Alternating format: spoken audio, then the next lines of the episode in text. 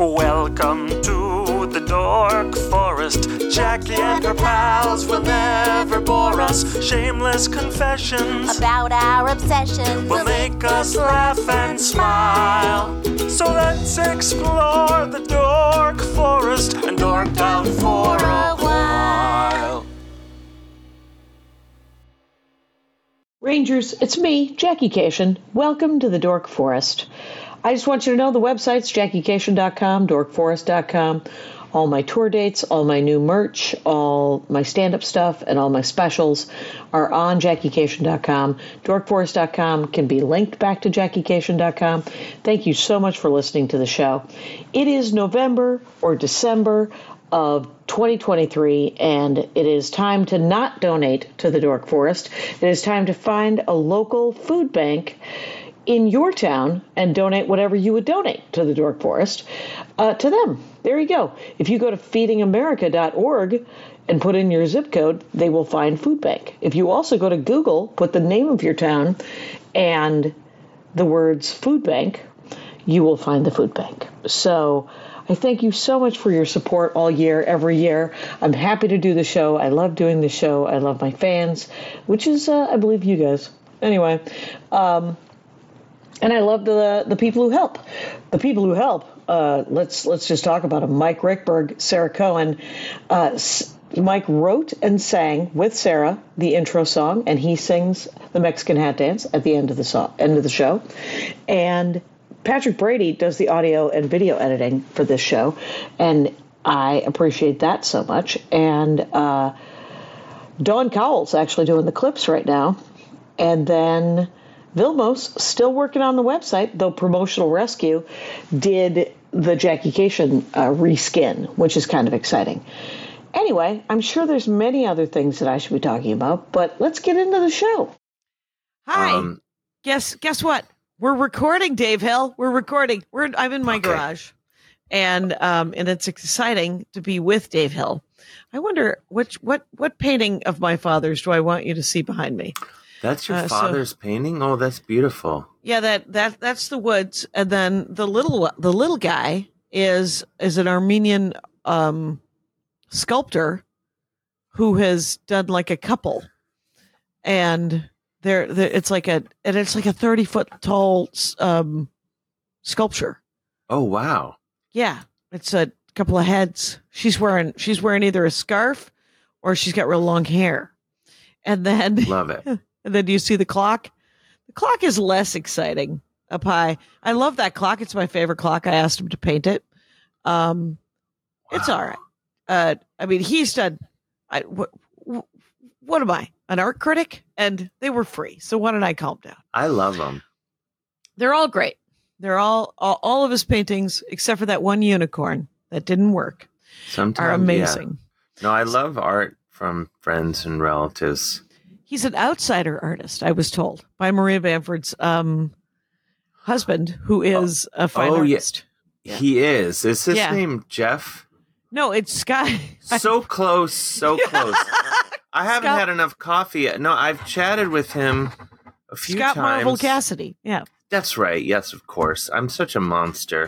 It's oh, only because no. my I haven't had enough coffee to get my mental Rolodex working. Oh, I don't but, uh, begrudge you. I have chatted with him about art, and he's friends with another artist friend of mine, Drew Elliott in Philadelphia, who's an amazing artist. Rangers of the Dork Forest. I'm sitting here with literally a multifaceted diamond, Mr. Dave Hill. It's by the way, it is act Mr. Dave Hill on on the on the Instagram. So uh, what socials. a great way! Yeah, all the socials. What a way to get into that. Sure. Dave Hill, uh, I'm a huge fan, and uh, and Likewise. I and I and I like you, which is also uh, kind I like of exciting. You too. Yeah.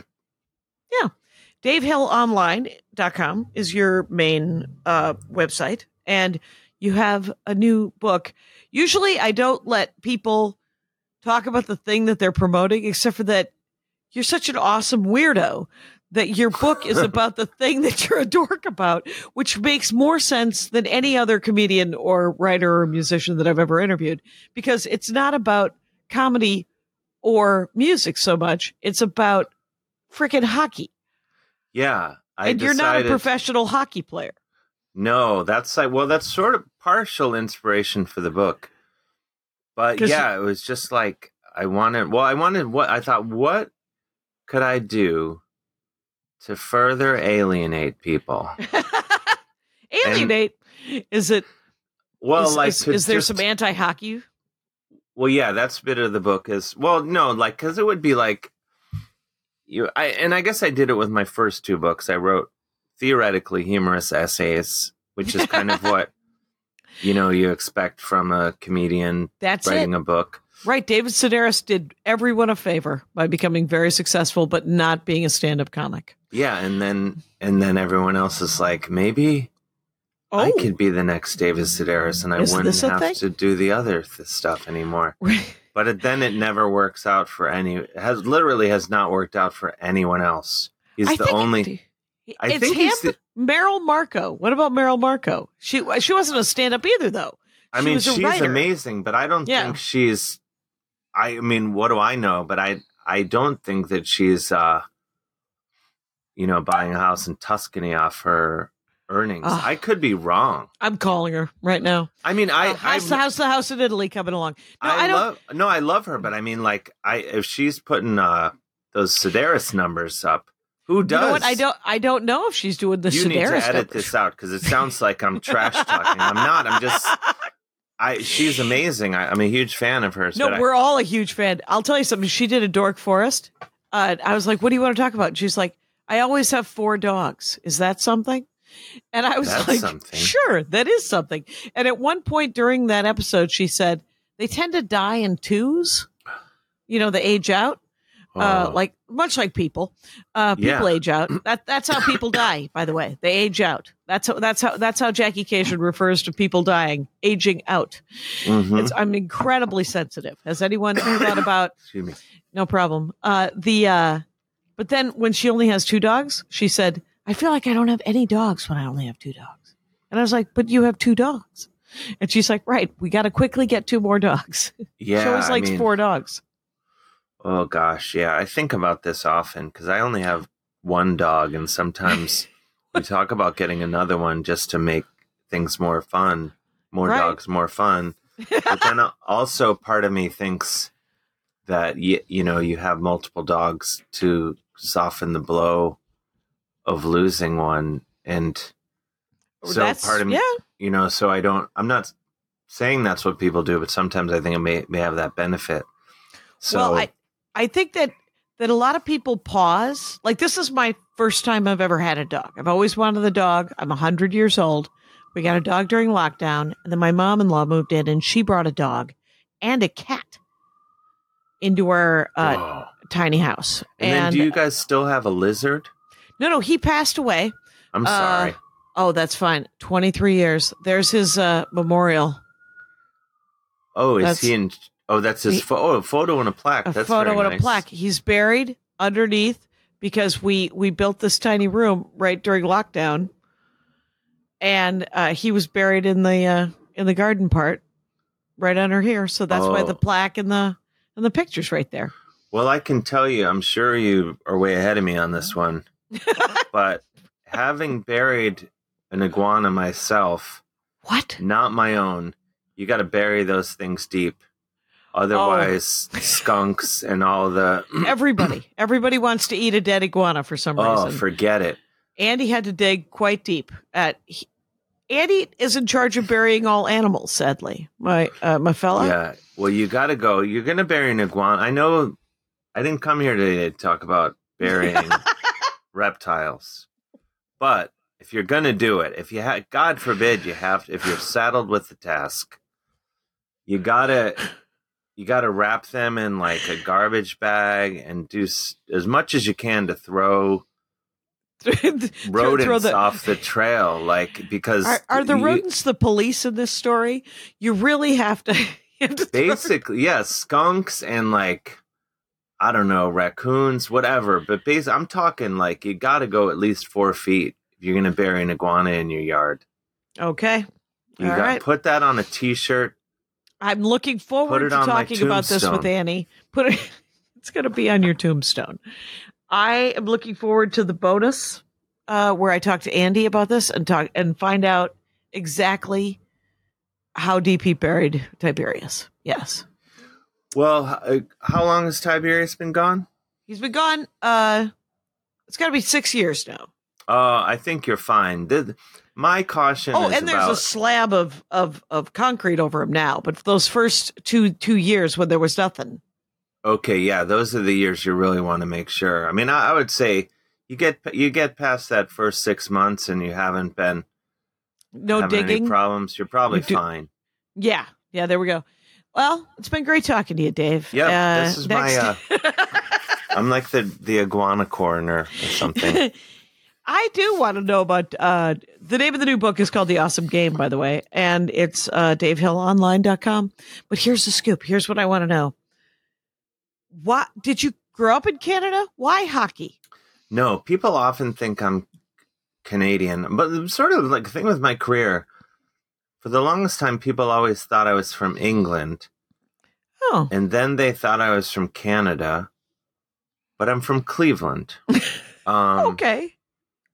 And I see. I see the mix. Yes. yeah, I don't know, uh, but my grandfather was from Canada, so Okay. I had I had I guess as Canadian of an upbringing as you could have in the Midwest of the United States because his his uh, the patriarch and his we were my siblings and I we were made you know we had to skate at like three years old two and a half or whatever wow. like you, you and he was you had to um right. my sis my oldest sister tried to opt out of it when she was around like 10 or something. And my grandfather uh who a very a wonderful man but you know wasn't a stranger to uh having a drink which uh led to a lot, quite a bit of honesty. He she said this in front of him and he said what good are you if you can't skate um and it was like i remember thinking like well he's right yeah that's like a basic like that's how it was growing up like it was considered like a basic a basic skill. skill. you would I have would to think be able to skate snowshoeing would be a more basic and just to, because then you could then you could hump out of the wilderness if you were somehow trapped. Skating. Here's the best thing about skating and girls. Uh, I was raised in Wisconsin. We were not encouraged to do anything physical ever. Uh, yeah. wow Yeah, there was no. We all had to learn an instrument. That was our thing. We all had to be in band or or, or orchestra. i think uh, that's good i think that's i think that's a better thing to to It- thrust upon a No, child I think it's equal, but I have to say that it it's one of the best examples of parenting. I mean, have you ever sat through somebody learning how to play the violin? This is this is Oh, some real parenting. This is this is somebody willing to really stick it out. But uh here's the scoop. At 10 years old, her opting out. I want you to ask your sister this. When you're about 12 or 13 and you're at the skating pond, uh, Sure. or did you, was it a was it a pond or was it an inside rink? rink rink yeah You had a rink. We had a we had a lagoon, and uh, I remember being thirteen and fourteen and skating so poorly. And the best, the girls, the people who could skate backwards. It is the most flirtatious. It is the greatest way to flirt I've ever seen in my life. oh Just to, the- talk and to sort of weave back. It literally, I was like, I wish I could do that. Oh, you're preaching to the choir. I mean, I because I as as a, as a proficient, maybe incredible backwards skater.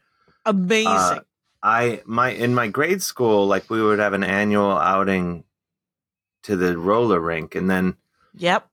one year I lobbied really hard to to go ice skating. Like in seventh grade, I was like, "Can we please go ice skating instead?" And the idea gained enough steam that we did that, and it was like one of the few times where I dominated, and like I was just out there. There was Yeah. maybe one other kid. And as I say this, I'm like, oh, there's another kid who was pretty good. And if he heard this, he'd be like, wait a minute. I Um, was there.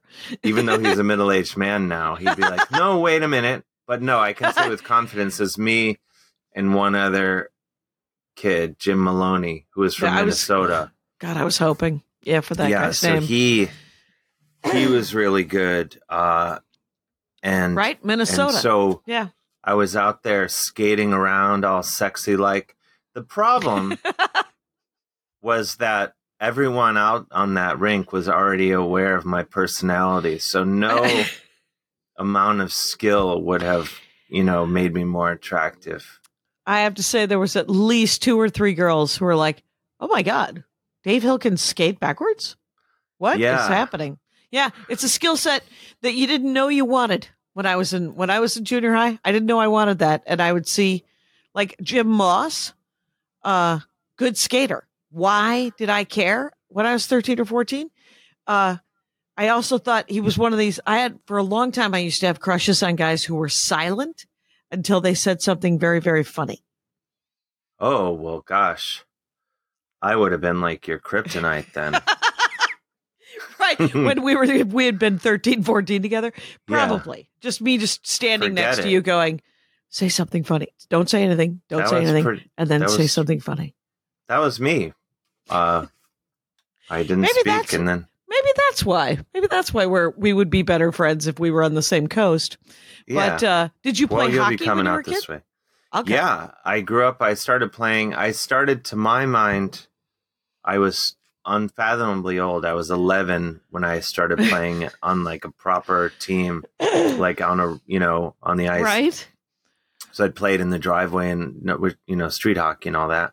right But I was, I wanted to, you know, I read up on it, like like Wayne Gretzky started playing when he was two and a half, and I was Ah, reading when all these guys started playing, and I was like, oh my god, there's no way I could possibly catch up right Aw. and be. but I was really for, I would say, like maybe two years at least. I was like, Yeah. I'm gonna gonna be a pro hockey player, and then when I was 13, I started playing guitar. And then I Oh. was sort of it kind of I still loved hockey and still played until my sophomore year in college uh, on the team, you know, Okay. the teams in my school and all that. Yeah. But once I started playing guitar, it was such a. I all of a sudden realized I'm like, oh, I, you know, because when you're a kid, like, you want to fit in and you Right. want, you know, so I was like, pretend. I was like, when once I learned how to play Stairway to Heaven, I was like 13. I was like, oh, I never have to pretend to like something ever again. really I, I, because I used to be like, oh, you know, live growing up in Cleveland, you go to school on, you know, you better know the score of the Browns game and have some Okay. vague understanding of what happened each quarter. And I never ever cared at all, Right. ever. I was always into the only sport I was into was hockey, and then other Right. than that, I was into music and art. Like I didn't care about right any Right. anything that like the other kids were into. I only You- cared about the you would think that as a girl that I would have gotten a pass at about the Green Bay Packers in Wisconsin. Not so. Not so. I was oh I was gosh, yeah. Yeah. The Packers, forget it. That's Right, I was it- just in Wisconsin on Friday. Maybe I think I told you that, but uh, well, we were in But Chicago yeah, at the same serious. time and sadly we did not uh I get know to hang. two ships. right there you we were. are- we were three right. ships cuz Maria was with yeah, us. Yeah, Maria Uh, was there. I would have loved. I wish I could have uh, come to see you guys because I'm she- that's such. what she she was like, you know, how great would it have been if we would have got to see Dave's long set. And just, you know, just to see you do stand up for a long amount of time, you know, the 45. Yeah, um, and I, I would have loved to see because I, I, you guys are two of my favorite comedians and two of my favorite humans. Right. It would have And, just been a um, delight. And Too soon. um, T- t- the, your turnaround was too quick. I And then you went to. Wisconsin. Where where were you in Wisconsin? I was in Wisconsin the night before. I was in the most unlike I Clinton, Wisconsin, which you may not have even heard of it. I've never It's- even seen the exit. What is that? Where is it? It's near. It's like twenty minutes from Janesville. Excellent. It Janesville. is. It is. Um, it's a town of two thousand people. okay. It's a one intersection town, all farmers, sure.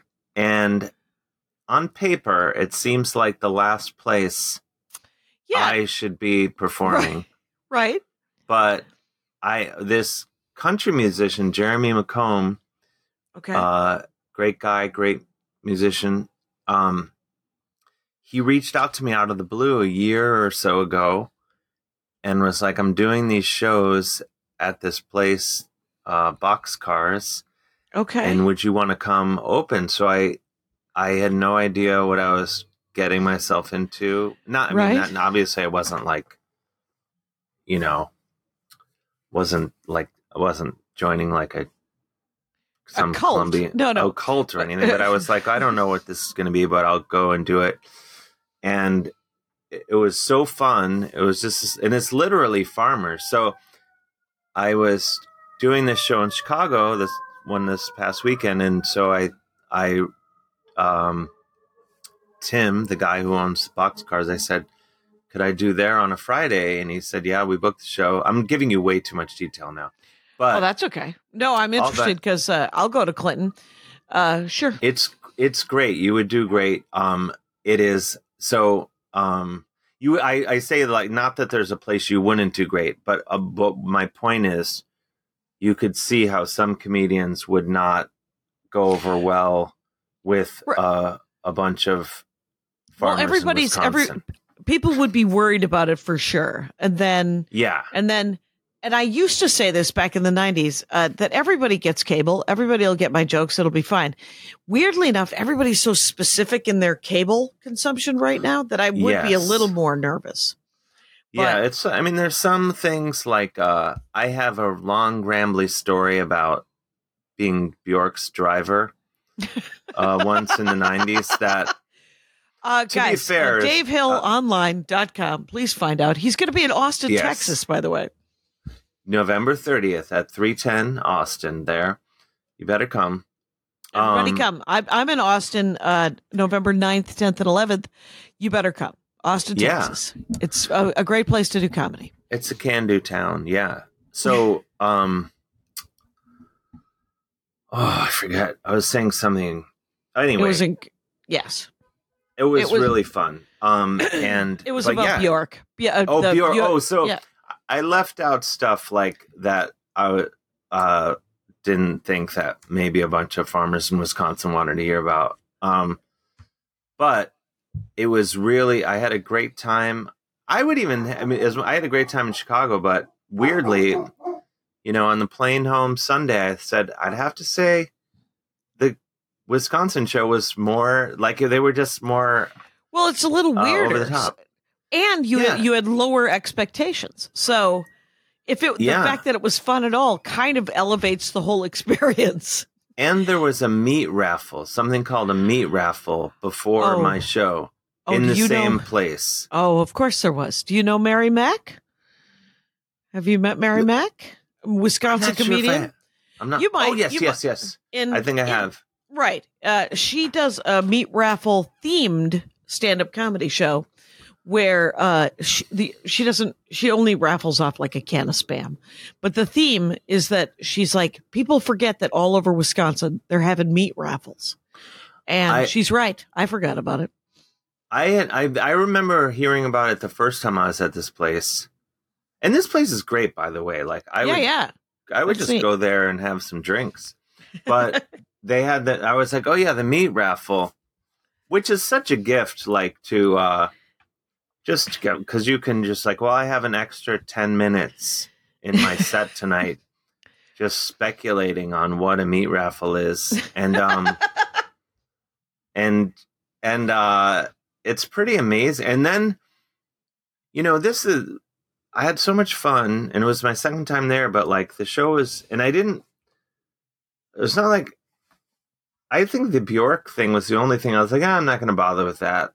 But you know, my whole I've sort of had this realization, sort of like recent months, that I I feel like I'm embarking up the wrong tree my entire career Uh oh. to where to who I think are my fans, but I'm just like I know it's was it's been Wisconsin farmers this whole time.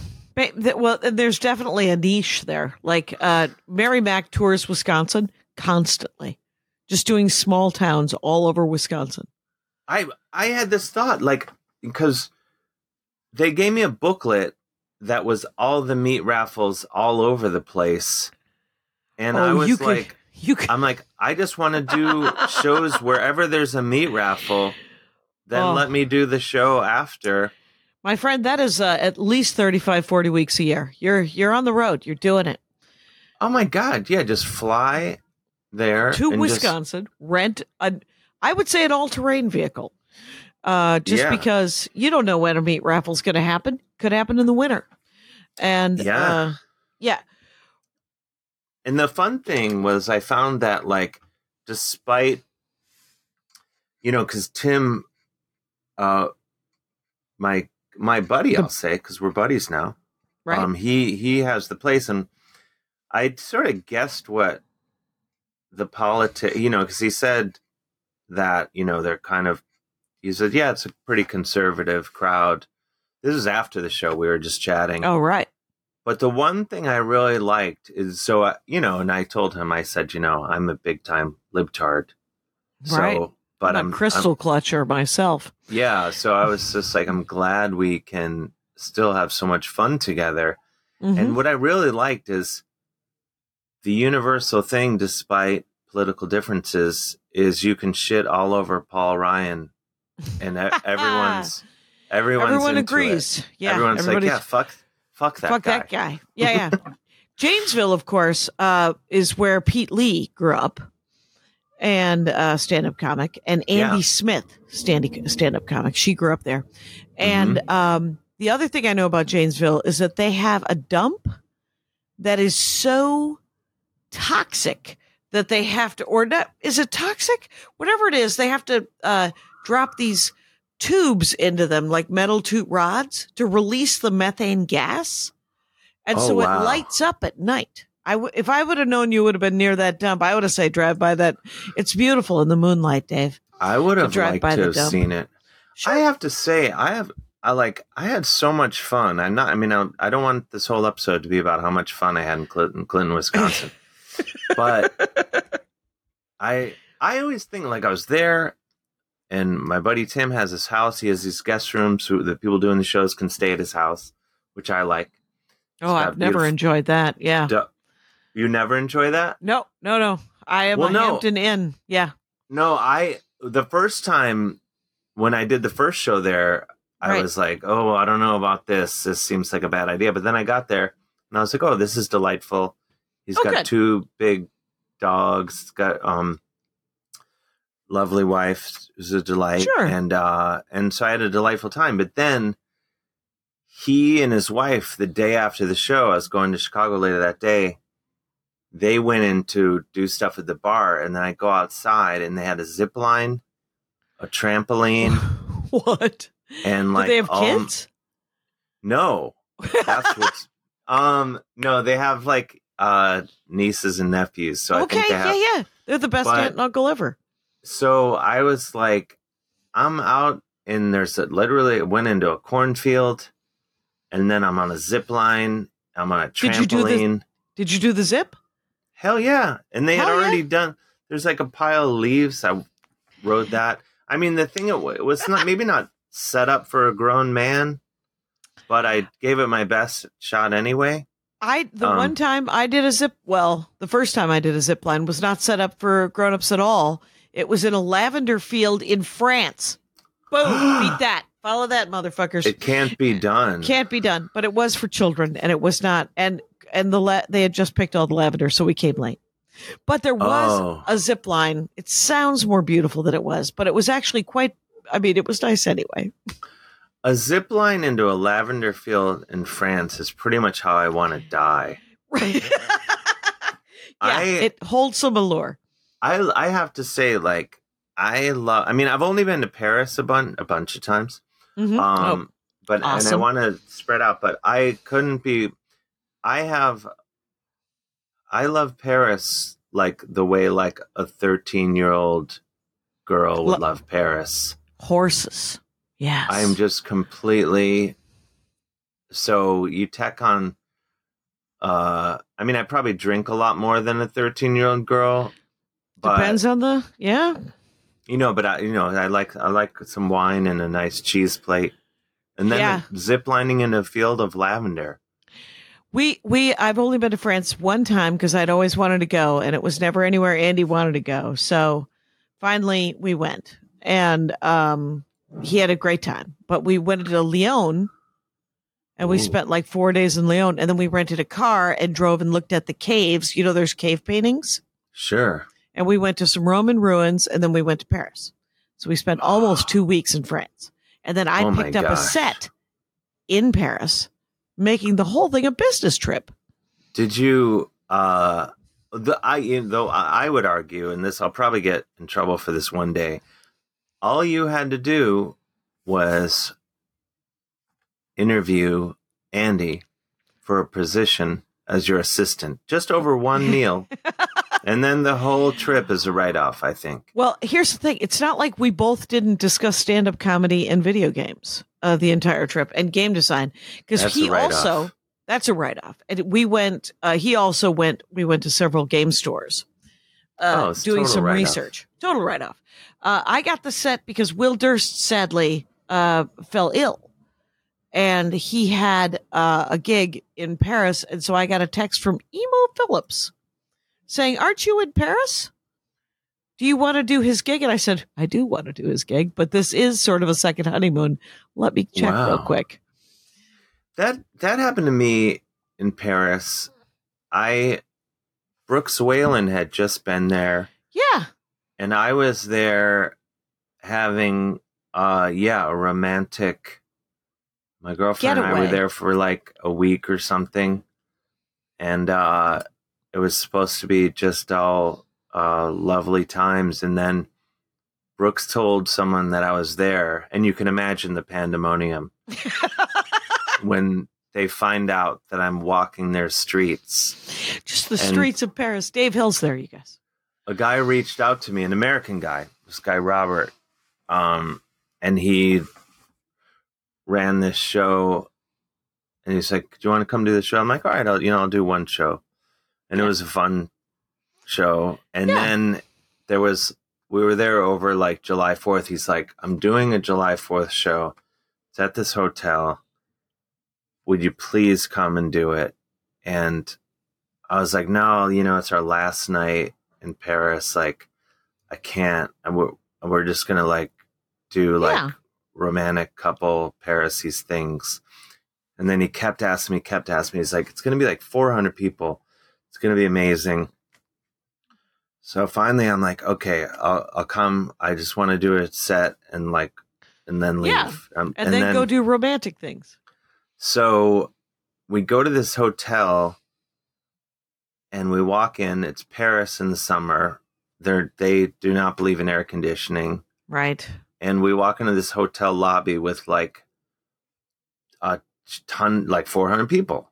Yeah. And it's 100 degrees. And so my girlfriend, if it's below 60 or above 70, she shuts down. She has to be in that window. So I was like, okay, I'm going to take you to this cafe across the street and just park you there. I'm just going to go in and do this set and then I'll come again and then we'll continue right. on. And so I go back to the hotel and I'm like, so where is there like a venue, a theater in this hotel or something?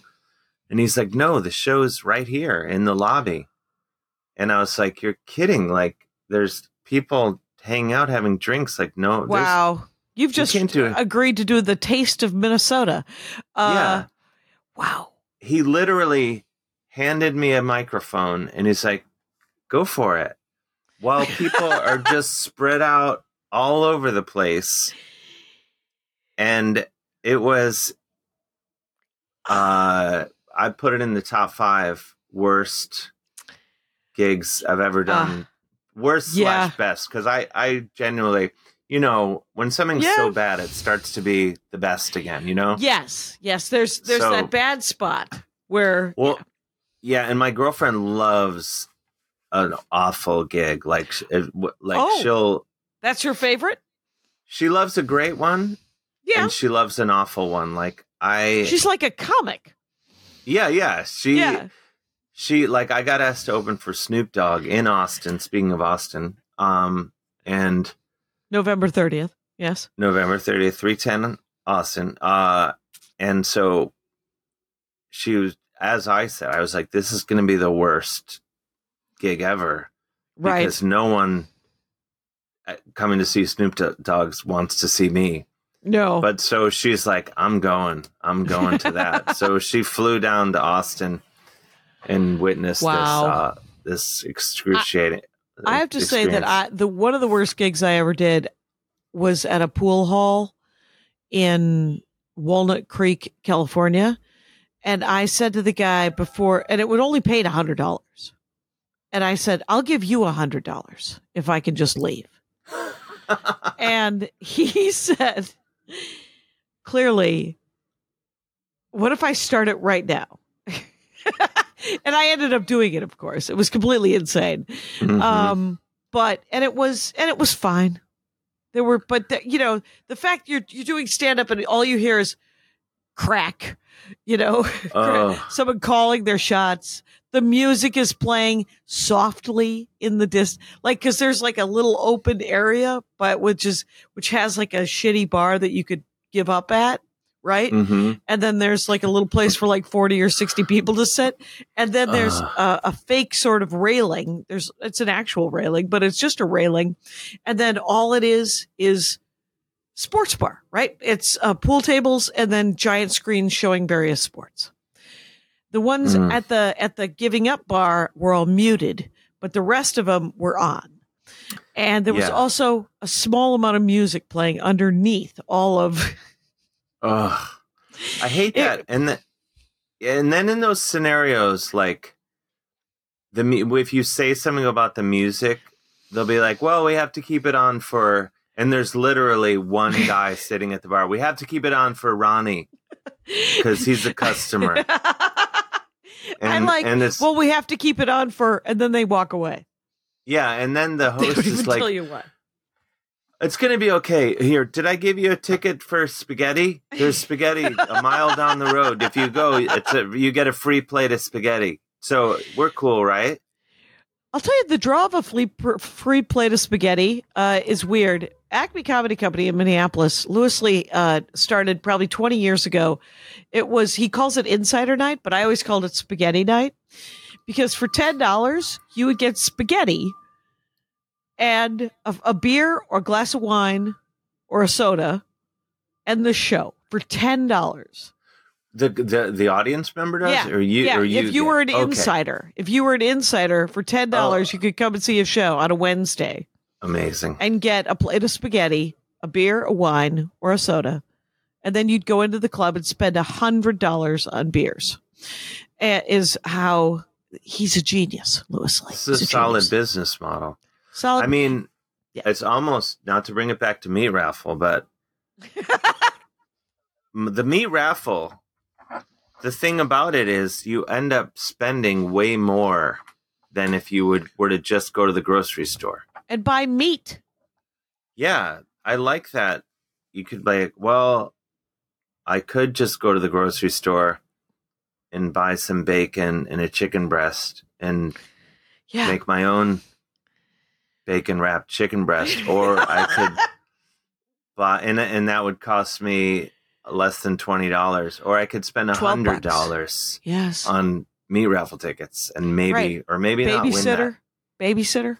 Come out for the meat raffle, get a couple of beers. Okay, we're 35 minutes in. We have talked about hockey for approximately a minute and a half. I'm I just know, curious, do you have no, it's not oh my friend, it is not you. It is me. I have weeded you off. You deserve another episode. This one took a, a long time because I, I kept failing to remember uh, where I was in the world uh, when we were going to do this. We're both Welcome to rambling the Dork types. Forest, you guys. Yeah, Dave Hill is a delight. It's Mr. Dave Hill on all the socials. DaveHillOnline.com. The awesome game is about hockey. yes. Anyway, he's going to be in Austin on November 30th. I'm going to be in Austin on Ja- January 9th, 10th, and 11th. And you should come to all of those shows if you live in Austin. Go to Totally. DaveHillOnline.com for tickets or JackieKashian.com uh, for tickets. Okay. Now, absolutely. do you have a favorite hockey team right now? Yeah, I mean, this is a bit of a cop out because I'm a, more a, a lover of the game, as they say. So Mhm. living in New York, I I root for the team? Rangers, Okay. the, the New York Rangers. But the fact that you didn't, Yeah. yeah, the fact that you were unsure.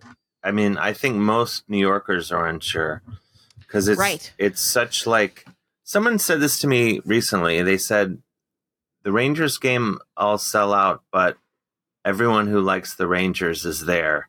There's eighteen thousand, and that's it in the in the tri-state area. There's eighteen thousand Rangers fans.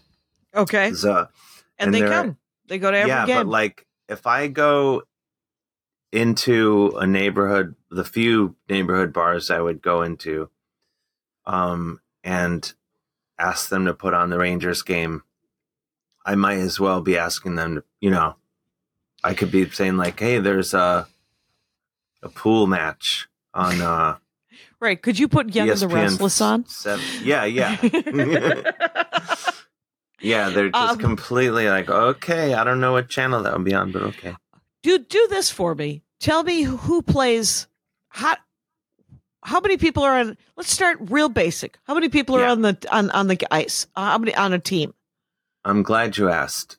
Thank there's goodness. thr- there's three forwards, left wing, center, right wing, two defensemen, left and right, and then a goalie. So five skaters, one goalie each team. Oh. So just six people on each team. Just six people, but now they're they're wearing the biggest uniforms, so they take up a lot of space. They're like yeah, bears. they have a lot of pads. yeah. Um, yeah. fo- is there offsides? This has been oh, something I'm glad I you wondered asked. about. Yeah, that's Okay. like the hardest. Icing and offsides are the two things that people don't seem to understand in hockey. Like Okay. I've tried to explain it over and over to my girlfriend, and she gets really frustrated saying that I'm not explaining it but well, and maybe I'm not. But well, let's find out. Give it a shot. I mean, basically, a skater can't cross into the offensive zone bef- before the puck. So, like, Oh, if if if I have the puck and you, we cross the blue line into our off- offensive zone, and in this, we are both on. We both play hockey very well for the same team, okay. and you skate into the offensive zone, and I come in and a, even a millisecond later, um, with the puck, you're off sides, and the whistle blows, and Okay. we're, we're gonna we're gonna have to do a face off in the neutral zone. But um Well, that well that actually makes sense. Like the puck has to go into sort of a scoring distance before Yeah, like- any of the skaters from the team that will try to score in that area. yeah, because otherwise you could just skate in and hang out and I could pass Right. it to you from I- way far away. Right. That which is which is done in other like that's done in Australian rules football. That's done in you. You could stand right next to the the touchdown area in a, in a American football, and then someone would pass you the ball, and then you would run in. Yeah, that's why football is not a real sport.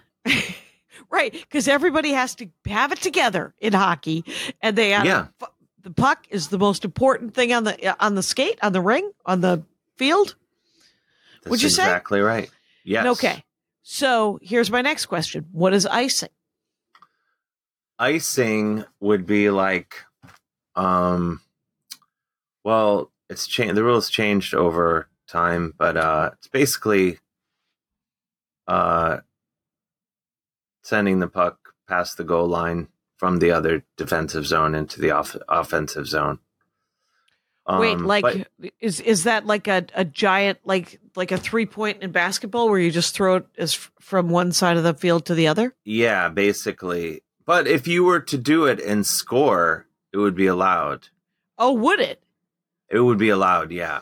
But if Interesting. you did it and it just went like behind the net or whatever, then then you then you've got an icing situation on your hands. but it's the rules and how is changed. that resolved? then they whistle blow and they bring it back down to the other defensive zone Okay, uh, from the rules. from whence it came. okay, and the rules. How uh, initially it was just don't do it. No, the rules have kind of changed there's been like the two line icing rule, and like I don't even know where it's at now in some leagues, but that's the gist of it. What I've given you. I love a Um, gist. Okay. That's the gist of it. um what what is how many lines are there? So like how many zones? I'm glad you asked. There's center ice. That would be the red line. That that's sort of in the middle. Halfway? Yeah, and then there's two blue lines um, that are making up. In between the blue lines is the neutral zone, Okay. um, and then beyond that is either your offensive or defensive zone. Okay, and and that the offense or defensive zones, those are essentially do the blue lines cut your half of the field in half? Well, no, it would be about the blue lines would be about mm, probably about forty percent Oh, and interesting. then there's about 20% in between roughly but and then there's six circles six two circles in each defensive or offensive zone for face-offs okay. and then four other there's eight face-off no seven Spaces. center ice and then two other Okay. then four Two, there's basically uh nine places to have a face-off on the ice because there's trouble and they're like got to have a face off and they Yeah, don't bring it they- back to the center like in basketball and then they do a jump thing. no they do a face off as close to possible. Yeah. Yep. That's Oh. exactly right. Okay. Now, favorite can you think offhand of a favorite play that you've seen? Favorite play that I've seen. I like mean, have you seen the- somebody do something amazing or Well, pretty much everything Wayne Gretzky ever did was amazing. Like you couldn't believe he owns land happening. here in Los Angeles. Was that one of the things that was amazing? I bet you it is actually. It's I'm sort of like I mean, maybe I'm not a big fan of his off ice uh, life. okay, all right. I I believe him to be on the wrong side of history. Oh, Um, that'll happen. That what once you get a giant bag of money, sometimes history you get a different opinion about it. Yeah, I mean, like I don't, I haven't really followed what he's had to say about that many things, but just uh, I think he keeps the wrong company for my tastes. Um, Hmm. Kid Rock performed at his daughter's wedding, and I feel like that enough. Yeah, that's, That's a sen- sign. You, that's there's probably That's a, a- lot of other th- other things not good. That guy's not even a good mu- musician. So no, there's he's kind of a genius, though. I will say. oh really? I saw Kid Rock one summer. I was weirdly asked to host these tents at all these music. I probably did like three, four, five music festivals, and I was in these tents, just kind of bantering. Um, and at one of them, The Cure was playing and Kid Rock was playing. So it was pretty. It was Wow. called the the Wide Net Festival. No, it wasn't, but it should have been because it was like just they like cast a uh, wide net. yeah, it was just like this is just various uh, entertainers in a field. Right. so- Sade uh just Sade waiting in the there. waiting in the wings. No, it was just like yeah, it was just like kind of something for everyone festival. okay. And so Kid Rock was performing. My first band opened for Kid Rock. Okay. Um, so my my connection with Kid Rock goes way back. when he was a kid, um, maybe. He wasn't a kid when I mean he would have been in his twenties. We were all in our twenties when this happened. um, and uh, that but when I saw him perform at this festival, which is probably like eight, nine, ten years ago, he I watched it and I was like, oh, this guy's kind of a genius because he's mixing like all these just kind of mass like classic rock, country, and hip hop. Like basically Okay. the three most popular forms of music on earth, Right. I think, maybe. Um and At this kind time, of- probably. yeah, at the time. So I was like Bob Seger, country, and hip hop, and uh, and he's But just then singing everyone's about money. not not not letting anyone come into the country. Was he? What well, was he? It, It, was he hadn't started that yet. okay. He hadn't started that yet. Part I don't me, think he's uh, he's rich enough to be that conservative. Anyway, No, I sometimes I think that he's completely playing a character. I don't. Hmm. I, he's probably not. He's probably not. But sometimes I think he's just like, what is the lowest common denominator in every possible way, and that's what I'm going to do. Because it is basically, if you look at his career and his politics and everything, it's just like, what are dipshits into? I'll do Right. that. well, I have to say, everyone who says that claims that they're doing a character when they say something horrifying, I'm like, well, you've successfully portrayed that character uh, so well that Yeah. I believe that that person is inside of you, and nobody wants to hang out with that person. Yeah, yeah. I mean that that's what usually happens. Like you know, without I don't want to name names, but yeah, there's plenty of people who are like, and especially in in you know, comedy or comedy adjacent things, people will be like, "Oh, I'm just jo- It's joking. I'm joking." But then then Yes. eventually, it's like, "Oh no, you are you actually do hold ho- horrible Right. beliefs." you know, you can tell me that you're joking as a as a woman who's done comedy for 700 years. I have met any number of just disgusting gentlemen, not gentlemen, uh, who have said something horrifying, and they're like, "Well, I was just kidding. I was just kidding," and you're yeah, like, yeah. "Yeah, Yeah, but I literally felt un unclean, and Yeah. and, and in some cases unsafe." So, uh, g- guess what? pause pause before the hilarity if you could do that that'd be great Yeah, exactly. And I, you know, I think one, you know, I, I've, this is what you've just described is why I, I rarely uh, spend any time in green rooms. I just kind of like, yeah I'm like, oh, are there a bunch of people hanging out? I'll not go there. yes Um, That's pretty much. I've lived my life that way. I'm like, where are there not people? There. That's where you'll find me. do hockey helmets have any sort of radio situation are they t- are they talking to any of the the are the coaches Oh, the, in the helmets? yeah because you only have five people you're with you could be very much alone on the ice Yeah, the I ice is a think- solo space I don't think that they do that. Like, I don't think it's like football where the coach is in someone's ear. I I think maybe they. Tr- so once in a while, you'll see on TV they'll mic up a player and be like, "We're going to get his perspective on the game," and then you know they usually have to shut that microphone off pretty quickly. and then they regret that almost instantaneously what But okay they do. I've seen that they do that. Then and it's just the guy like, "Hey, hey, Johnny, over here, Johnny, Jeff." Uh, beep. I'm open. I'm open. I'm open. Yeah. Uh, what are there? So, what what what did Wayne Gretzky do? Like, what? Why was he? What were his his great moves that everybody likes? Well, he would. I hope this truck and saw sound outside my window. I live in New York City.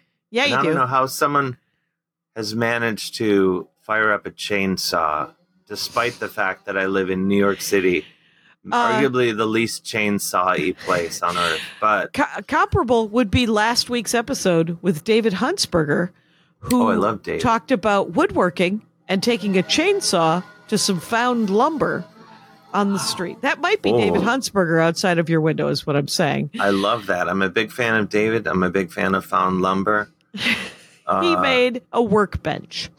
And uh, we didn't get to talk about sanding at all, much like this episode where we're not really talking about a lot of hockey, but we're getting some nuggets. We're getting tidbits, but I mean, Yeah. to be fair, my you know, to tie in the book, the awesome game, uh, my new book, um, similarly, it digresses and goes far away from hockey many points in the book. But but to answer your question about Wayne Gretzky, he was compared to the average player, he was slight of frame. oh, and- not a big guy? Not as big as no, other I mean, players? still, as humans go, he, he was a pretty big guy, like six feet okay. you know, uh, big enough guy, but you know, in terms of hockey player, not a very big guy. Fair enough. And he wasn't the fastest guy. Oh, He was not particularly fast. Like you'd see him and you'd be like, how is he going that slow and completely mesmerizing? Just like dominating. yeah. yeah. And Like bigger and often- faster guys. It was often said that he slowed down the game to make everyone slow down, and then he would be boop, and he'd go really fast, but still not that fast. But he would. you you can go on YouTube and see like him do stuff that you Is it stick like- work or It's yeah, work. stick work and skating and just like going around people and like he'd bring the puck behind the net. They would call it his office. It was his office, okay? and he would be back there and just setting up plays and sometimes just like going around the net and scoring. He even like did goals where he like kind of lobbed the puck over the net, hit the goalie in the back, and then it bounced in. He just Oh. made fools of people. Like he was Right. and That's you can go on YouTube and watch it. And the goals, I did this recently. I went on and just like watched like a highlights thing of all his amazing many. I mean, you couldn't do. He had so many amazing goals. You couldn't possibly do one highlight reel of them. But right.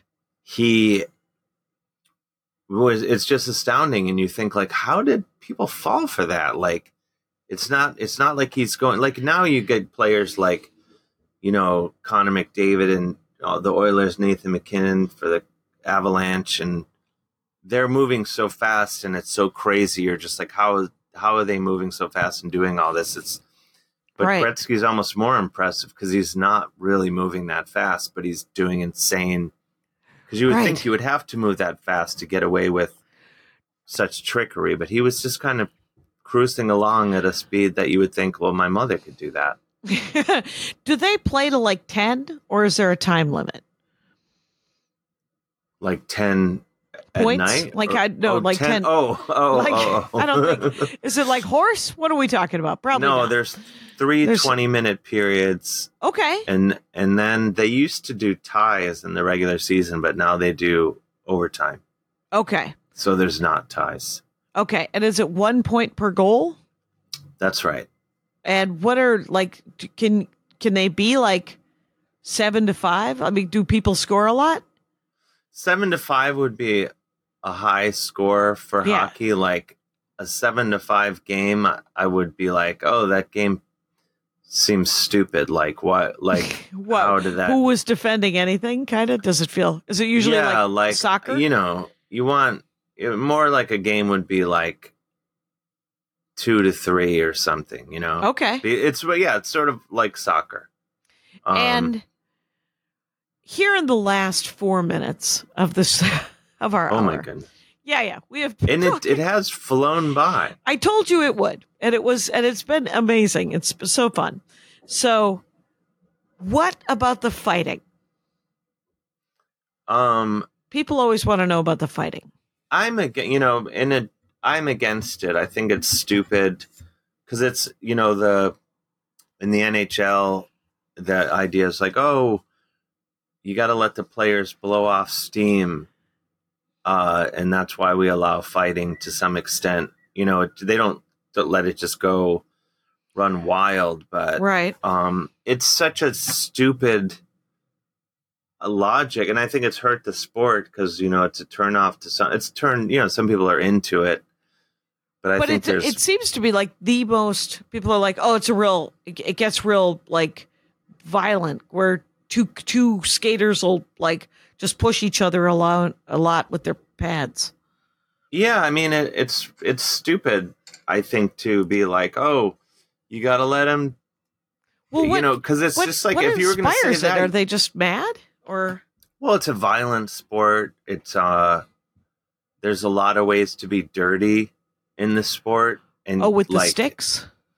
Yeah, you have sticks, you have skates, you have, you know, your elbows, you have all this stuff that you like and you're slamming into boards and there's a lot of ways to uh you know, be mean out there and upset people, hurt some Oh. feelings. Okay, and so then the But- reta- that's the retaliation. They're just like, yeah, but you just jammed your stick up my butt or whatever. I'm gonna yeah, hit you with my forearm, or Yeah, we're gonna yeah. wrestle. Okay. and it's stupid. And uh, I, th- you know, the idea that like, oh, we have to let them let some steam off. That then it, when you say that, it's like, well, there should be fighting in line at CVS using that logic. right. Like we- you should be able to take a swing at someone right. in any situation where you're is there less frustrated. is there less domestic abuse because of this rule? That's what Yeah. I'd like to know amongst the hockey players of the world. That's a good question. Um, Nobody's done that poll. Where's that poll? No, And I'll say though, I you know having taken and giving you my stance on it, I, when Yeah. I the last uh league that I played, like men's league that I well no, I I did play in a league. My general rule, I played in a couple men's leagues, like old men's, you know, recreational leagues. But as you know, I've said this before, not to you, but in life. uh, I don't believe there's any such thing as recreational sports because there's always at least one person taking it way too seriously and ruining it for the others. So, in playing these men's leagues, my general rule was if someone did something to me that had nothing to do with playing the game of hockey, like, you know, you I've had guys hit me in the neck with their stick when neither one of us are anywhere near the puck. right. And in that scenario, I will beat them up. Um, and I am a man of peace, but if someone does something to me that's like, oh, you're just being mean or right. violent, and pot- my rule was if you do something to me that would potentially make my day tomorrow harder because you've hurt me Right. and it's and it's you've done it on purpose and not in the interest of your team scoring a goal right. then i'll beat you up Right. and Because we're just fighting now. That's an. I yeah because you I- and yeah. you started it mister you just started a fight with me, and so uh, and yeah. took a and took a weird like pot shot without any provocation. So absolutely this is an interesting. I like this peacenik attitude because it feels, it feels like a sub, another side of Dave Hill that I didn't know about, but it also feels like a sane response where you're you're not accepting bullying, but you're not initiating any sort of um, violence yourself at all. no if someone if it's someone star- starts it i'll finish it but Two sounds, you guys. Dave Yeah. hitting you, you hitting the ground. That's That's it. exactly right. Though, the, and my mom, she would go. She got me in my first men's league, like in my twenties. She's like, oh, she would go to like sessions, skating sessions with the organ music, and and th- she met this guy who ran the men's league, uh, in the next town over. So she's like, oh, he said you could join this team. So she got me in the league, and I was in this league and I, you know, I to come up with this rule for myself where I would beat up anyone who messed with me. Uh, right. And sure enough, some guy who would have been like at the time, it's probably like 45, but he was, you know, 20 years older than me at the time. right. And he was messing with me. So I beat him up and I got kicked out. I was suspended Oh, and it, it was the end of the season, so I essentially was suspended for the rest of the season. right. And sometime later, my mom was skating with this guy, Paul, who had gotten me into the league, and um, so I ran into Paul down at the rink, and uh, I'm like, "Oh, how's he doing?" And she said, "Oh, he's good." He says, uh, "Says you got into some trouble, uh, at your game." And I was like, "Oh," and I was like, "Oh no, I'm now now I in turn will be in trouble at home." With your mother. Yes. Yeah, because I was still living there. Um, and I said, "Oh, what did he say?" And she said, "Oh, said that you uh, beat someone up." And uh, I say beat up because you know men's league violence is pretty symbolic because you're all wearing Yeah. pads and It's stuff. got to be. That makes sense too, as everybody's all padded and helmeted up. Okay. Yeah, you're not really like dropping the gloves and really beating the crap out of each other Right. the way they do in the NHL. So it's more just you're hurting feelings. And uh so I beat this guy up and so she said, Oh, you beat the you know, you beat this guy up and I was like, Oh, are you are you disappointed in me? And um she said, No, like I've known you your whole life and um you've you've always been so peaceful. So I figure if you beat someone up, they must have done something to deserve it. And Uh, so so I said, Yeah, that's that's what happened. So she said, Yeah, I'm not mad. Sounds like he had it coming.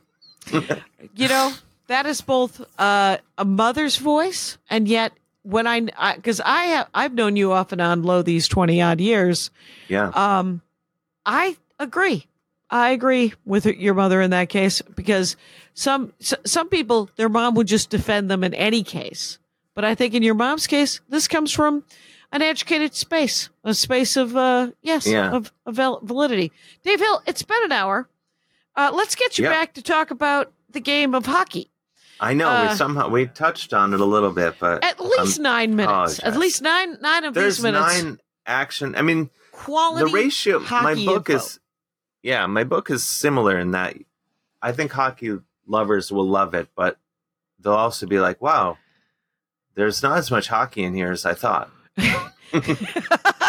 My brother uh, Phil had that opinion about a river runs through it and fly fishing. There wasn't enough fly fishing in it. Um, but that was fiction. I've weeded Okay. off again. Can I tell you? Yes.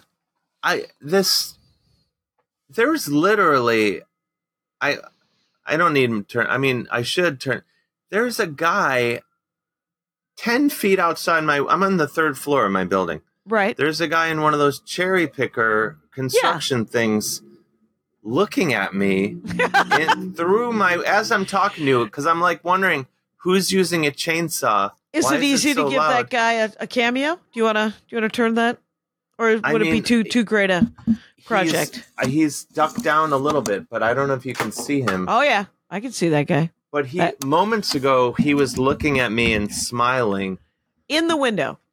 Yeah. And right. um God forbid, I mean I'm a gentleman, so there there it does not exist a scenario where we I saw your suit coats as you swooped. Yeah, you're a gentleman. Yes. yeah. I would not uh, there's no scenario where I would have had the windows open and had been masturbating wildly. But we're if, uh, that guy would have got an eyeful. That guy would have got a total saying, eyeful. in his yeah his, in his line of work if he's doing this to other people he must be getting a show from time to time I believe it. Speaking of a show, we did one. Look, I, that Yes. was a that we did a show. Uh, Rangers of the Dork Forest. Know that I'm talking to Dave Hill. It's DaveHillOnline.com. Mr. Dave Hill uh, on all the socials. And the awesome game is his new book. He has a couple other books too. Uh, go see him in Austin on November 30th. Go see me in Austin on November 9th, 10th, and 11th with Laurie Kilmartin. We're doing a live Jackie and Laurie and then uh, Oh, some awesome. stand up comedies. Uh, so thank you so much for doing the show, Dave. thank you for having me i had a And Ray- delightful time Rangers, you know the rules out there. Take care of each other. Hi, Adal. How was the show? I married a silly man in a flamingo hat. I just did an episode of the Dork Forest Not only a flamingo hat, but a flight suit. because you are a flight. Do flamingos fly? Yes, of course they fly. Well, why would I know that? Right? Right? Where's that? Right? Right? Uh, hey, you guys. Uh, this is a bonus. This is the bonus part where I talked to Andy Ashcraft about the episode. Hey. I just had a delightful hour with Dave Hill, Mr. Dave Hill, who has a new album, a new book out about hockey, and he wanted to talk about hockey. And we talked about hockey for nine minutes Nine whole minutes? out of 51 minutes of not talking about And hockey. then and then what did you talk about? well, we talked about a lot of things. We talked about it. He once buried an iguana. So have I. That's what I said. and I showed him, Hmm. uh, I showed him That's the, uh, sad. It wasn't even his iguana, but he said you had to bury him deep. What? Why? They climb out? It's Halloween. You're in the Halloween mode. Uh, we're recording this. Zombie iguana. It was because of um, you needed to make sure that no animals got to the animal. Oh well, yeah. I mean, That's true with all animals. that's true. That's not that's not specific to iguanas. Iguanas are delicious once they've They passed are away. delicious. I guess. Well, But you usually, but because you you buried several animals. I have many many animals. Andy Ashcraft, Burial of animals. he's uh, better than a, a taxidermist, as far as I'm concerned. Oh yes, yeah. We thought about it No, no, we didn't. with a little with a little motor and a little thing to move his jaw so he can sing. Don't worry, be happy. Absolutely not. We never thought of that at all. Maybe I just you- thought of it right now. Um, so what else did you talk about? Well, we talked about uh, ice skating. I told him that there's nothing more flirty than someone who can ice skate backwards. True. And he said it was his golden moment when he was about 12 years old that he could ice skate backwards, but everyone knew him off the ice. So Oh. it was hard to Hard, hard, to be, to, hard to be it. flirty. And I said, I bet you it worked. I bet you it worked. There was a girl who wanted in. And um, he, we talked about stand up comedy and Hmm. him performing around a meat raffle in Wisconsin. You know, Mary Mary Mack does meat raffle themed Oh shows. yeah, yeah, yeah. Well, they're based on the fact that in every small town in Wisconsin, or Mhm. many of them, and probably not just Wisconsin, The They- meat raffles. there's meat raffles, and it's just a way to gather with with people, have a couple of beers, spend a hundred dollars on something you could go to the grocery store and just buy some meat. But it's a meat raffle. It's and, real. and it's for charity, Possibly sometimes. I Oh. think so. Maybe it's just for fun. well, it might be at the VFW, so that that would be the charity, okay. or it might be at the Rotary Club. Okay. Hmm. We did speak briefly of of, of I've never lived hockey. anywhere where there was a meat raffle. Right, it's weird because you lived in rural? Yeah, you yeah, lived yeah. in rural California. So And Arkansas and Mississippi, right, you've been all over. You've where people hunt. hunt Yeah. and have meat. Yeah. Yeah. And talk about meat A like lot. it's like it's not just beef. right. They talk about meat in the wider sense. Right. Yeah, you're not wrong. Anyway, but it was in spite of the fact that we have nine minutes of of hockey talk. Hockey talk. amazing. Oh, that's good. Yeah. Oh, that's great. It sounds like a it sounds like a fun, wide-ranging episode of just uh, two friends chatting. Yes, he's a bit of a diamond. He's a, but anyway, Rangers, you know the rules out there. Take care of each other. My hat, my hat, my hat. They're dancing around my hat, my hat, my hat, my hat. Well, what do you think of that? If it looks like a Mexican hat dance and it sounds like a Mexican hat dance, it's most likely a Mexican hat dance. So take off your hat and let's dance. Yay! Oh my God! we why don't we just call that as the end of the show?